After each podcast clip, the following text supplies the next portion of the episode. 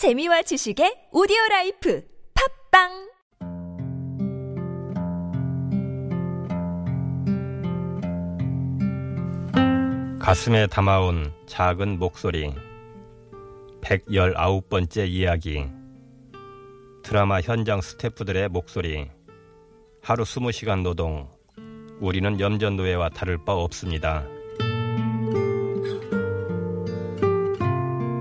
지난 5월 8일 서울 양천구 한 방송사 앞 한 청년이 드라마 제작 환경 개선을 요구하며 1인 시위에 나섰습니다.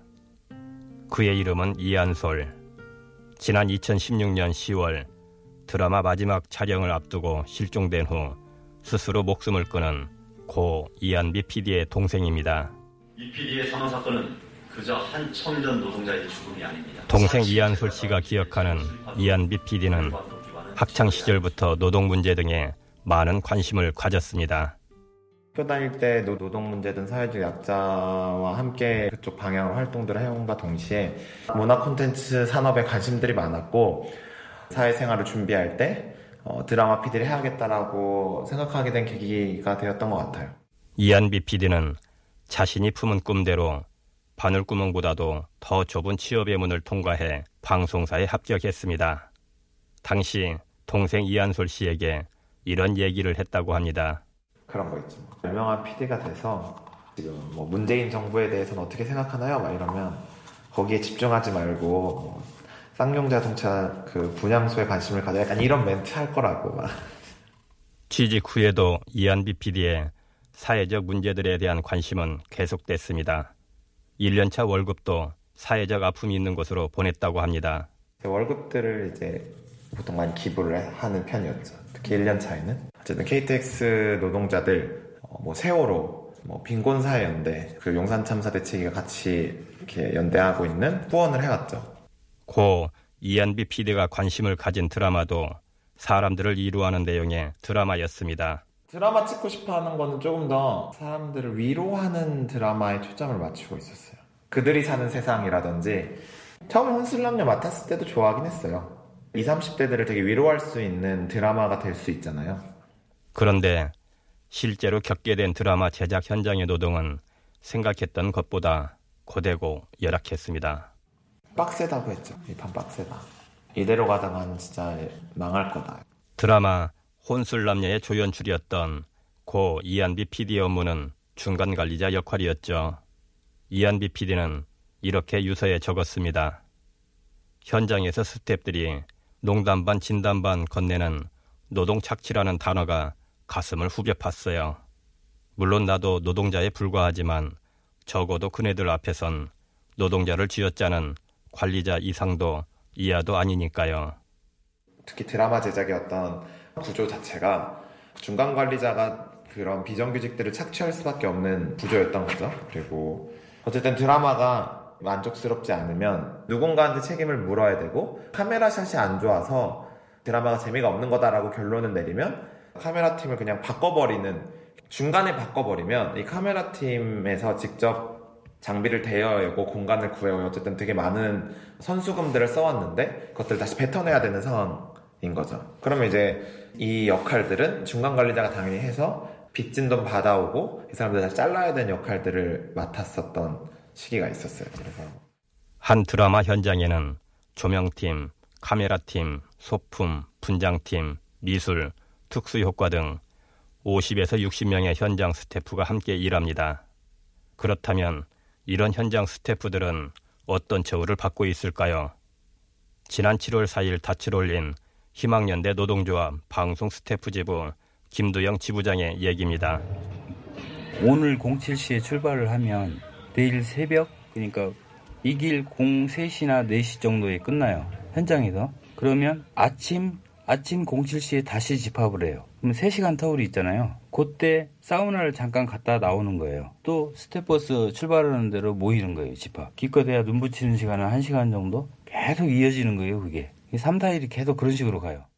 드라마 제작에 들어가면 현장 스태프들은 수면 시간과 휴식 시간도 절대적으로 부족한 데다 제때 제대로 먹지도 못합니다.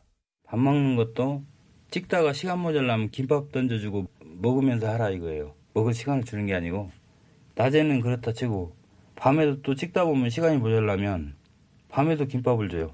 김밥 두 줄로 하루를 때우는 거예요. 며칠씩 계속되는 하루 20시간의 강도 높은 노동은 일에 대한 집중도가 떨어질 뿐 아니라 현장에서의 크고 작은 사고로 이어지기 쉽습니다. 단순 부주의가 아니고 심신이 지쳐있는데 근로자들이 아무리 조심한다고 해도 정신이 혼미해집니다. 졸음과 힘이 다 빠지니까. 걸려서 넘어지면서 타박상, 골절 뭐 이런 것들이 많이 있거든요. TV 방송, 드라마 제작 현장에서 이런 안전사고가 일어나는 건 드문 일이 아닙니다. 사극을 찍는데요. 밤신이었어요. 근데 임시로 만들어온 돌계단들이 많이 있어요. 불빛이 별로 없어요. 그 물건을 안고 계단을 오르다가 그대로 넘어지면서 얼굴을 그냥 그대로 찧어버렸죠. 제가 악소리를 듣고 쫓아갔는데요. 피가 막 이렇게 이마에서 솟더라고요. 임시로 꼬매고 왔더라고요. 작년 일입니다, 작년. 지난해 말 한 케이블 TV에서 방영된 드라마 제작 현장에서도 이런 사고가 있었죠. 한빛 미디어노동인권센터 탁종열 소장입니다. 세트장 위에 이제 조명을 설치하는 일을 하시는 이 스텝이었는데 새벽 한 2시, 3시 이제 넘어서 조명을 달아라 그랬더니 이 사람이 너무 힘들어서 다음날 하겠다고 했는데 감독해라고 하니까 이 사람이 안전장치도 없는 근데 위에 올라간 거예요, 천정에. 근데 이제 세트장이 그게 무너지면서 이제 척추를 다쳤어요. 그래서 하반신 마비가 됐었거든요. 드라마 제작 현장에선 이런 크고 작은 사고가 발생해도 그에 대한 보상은 제대로 이루어지지 않습니다. 그래서 자비로 치료비를 부담해야 하죠. 그런데 더 속상한 건 다치면 일을 못하게 되는 것입니다. 희망연대 노동조합 방송 스태프지부 김두영 지부장의 얘기입니다. 보상 때문에 일을 못하는 경우는 어느 정도 기본적인 보상을 해줘야 되는데 그런 것들이 전혀 없어요, 지금 현재. 그 다친 사람들의 그 이후에 일 못한 부분들 이런 게 굉장히 그들한테는 큰 충격이에요. 일도 못하고 몸도 아프고. 일을 하던 중 다치게 되면 그에 따른 보상을 해주는 것이 당연합니다. 하지만 TV 방송 드라마 제작 현장은 예외입니다. 그 이유는 무엇일까요? 제작사와 스태프들이 1:1로 근로계약서를 전혀 안 쓰고 있거든요. 근로계약서를 안 쓰다 보니까 근로자성 인정도 CCBB를 가려야 되고 매 사건마다 법원이 그걸 근로자냐 아니냐를 판단을 해야 되고 드라마 제작 현장의 스태프들은 노동자로서의 법적인 인정도 받지 못하면서 왜 이렇게까지 강도 높은 노동을 강행해야 하는 걸까요? 건물을 짓는데 업자한테 맡기잖아요. 이 공사 기간을 줄이면 모든 장비, 임대료, 인건비가 모두 줄어드는 거예요. 그만큼 마진을 많이 남기는 거예요. 제작사나 방송사도 제작 기간을 줄이면 그만큼 많은 돈을 손에 쥐게 되는 거죠. 무제한 노동을 시키는 거예요. 추가 수당 없이. 공익인권법재단 공감의 김수영 변호사는 이런 방송 현장이야말로 법의 사각지대라고 이야기합니다.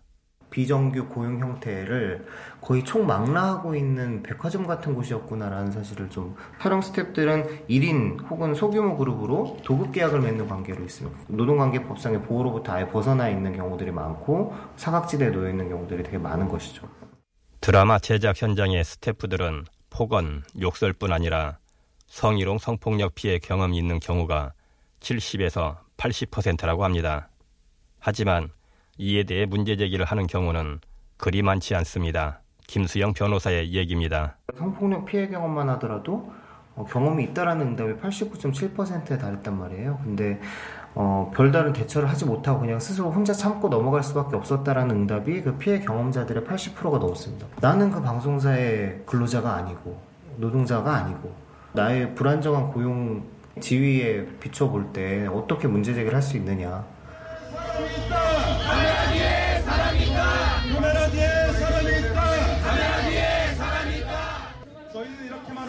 고 이한비 PD의 죽음과 관련해 CJ, ENM의 대표가 직접 유가족들에게 사과했습니다. 이한비 PD가 세상을 떠난 후 8개월 만의 일이었지요. 그리고 지난해 1월 이한비 PD의 뜻을 이어받고자 한빛 미디어노동인권센터가 설립됐습니다. 시작합니다. 이한비 PD가 남긴 뜻을 우리가 이어받고 결코 죽음이 헛되게 해서는 안 된다는 생각 때문에 한빛 미디어노동인권센터를 만들었습니다. 한빛 PD의 죽음은 단순히 가족... 센터가 문을 연 후 한빛 미디어 노동인권센터의 미디어 신문고에는 여러 드라마 제작 현장의 스태프들이 고충을 토로합니다. 탁종열 소장의 얘기입니다. 자기 염전노예가 된 기분이라는 거고 아침마다 일하면 코피 흘린다라는 얘기였었어요. 쪽잠 1시간 정도 자고 20시간 이상 계속 촬영하고 있는 상황이다. 그래서 자기의 현재 처지가 염전노예가 된 기분이다. 이런 내용이었고 7월 7일 아침 6시 상암동 집합 다음날 아침 6시 촬영 종료했습니다. 약 1시간 정도 찜질방에서 씻을 시간을 주고 바로 촬영을 재개했고요. 9일날 새벽 3시경 촬영 종료했습니다. 10일 새벽 5시 30분에 집합해서 다음날 새벽 3시경 촬영을 끝냈고요. 바로 버스 타고 이동해서 찜질방에 4시에 도착, 6시경 다시 나와서 현장으로 이동했습니다. 11일 새벽 3시, 4시경 종료했고 찜질방에 5시에 도착해서 7시에 재집합했습니다. 2시간 정도 찜질방에서 겨우 눈을 붙일 수밖에 없었고요. 다음 날도 오전 6시에 촬영이 종료되었습니다. 그런데 이런 드라마 제작 현장 스태프들의 호소가 어느 특정 드라마 제작 현장에만 해당되는 게 아닙니다. 공익인권법 재단 공감의 김수영 변호사가 방송갑질 119를 통해 듣는 스태프들의 호소 역시 이렇습니다. 일주일 총 근무 시간이 110시간이면 사실 일반적인 노동자들의 경우에 한 달 근로시간을 209시간 기준으로 잡지 않습니까? 그러면은 한 달 일하는 것에 거의 절반을 일주일에 그냥 다 때려박아 노동을 한다라고 뭐 그렇게 보여줄 수 있는 거죠. 본인이 또 부분 촬영을 위해서 파견되는 경우에는 이제 주유비 같은 게 지급되는 것도 아니고 김밥 좀 그만 먹었으면 좋겠다. 항상 식사를 차갑게 굳은 김밥을 가지고 어떻게든 때우고 그냥 다시 투입되고 다시 투입되고 아까 말씀드렸던 지부장님 같은 경우에 밥을 제대로 먹었으면 좋겠다. 수면권이라도 보장되었으면 좋겠다. 이런 요구들을 지금 2018년에 하고 있다라는 게 시사하는 바가 있는 것 같습니다.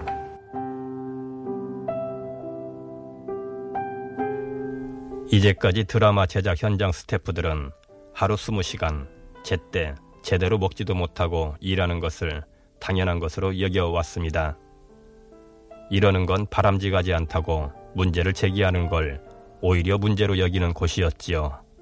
지난 5월 이한솔 씨가 1인 시에 나선 건 형 이한비 PD의 죽음 이후에도 여전히 달라진 게 없기 때문입니다. 멋있어 보이는 공간 속에서 되게 많은 사람들의 아픔을 느끼고 상처를 받으면서 이제 떠나고 있다는 사실들을 같이 공감해 주는 것만으로도 그리고 그거에 관심을 조금씩 보내주는 것만으로도 그분들의 어떤 삶을 많이 나아질 수 있게 만들 거라고 생각해요. 자기가 즐겨보고 위로받고 있는 드라마를 찍고 있는 사람들이 어떨까를 한 번씩 생각해주고 그들을 바라봐 준다면 방송국에서도 그런 시청자들을 의식하고 바뀌는 데 좀 이바지하지 않을까라고 생각하고 있어서 지금의 관심들이 지속적으로 유지될 수 있었으면 좋겠습니다. 우리의 TV 드라마는 전 세계 사람들이 열광하는 우리나라의 자랑스러운 문화 콘텐츠입니다.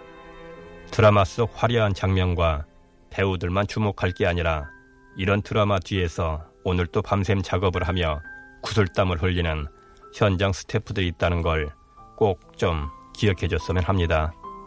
살인적인 일정에도 초인적인 힘으로 버티는 드라마 제작 현장의 스태프들은 우리 중 누군가의 사랑하는 남편이자 아내 그리고 소중한 가족이니까요. 정말 피곤한 삶을 살고 있는 스태프들입니다. 좀 안쓰럽게 봐주셨으면 하는 그런 마음입니다. 선후배님들 몸 다치면 큰일 납니다. 몸은 재산입니다. 우리는 건강 유의하시고 안전사고에 꼭 조심하십시오. 지금까지 제작 전효진, 구성 방은영, 저는 김영호였습니다.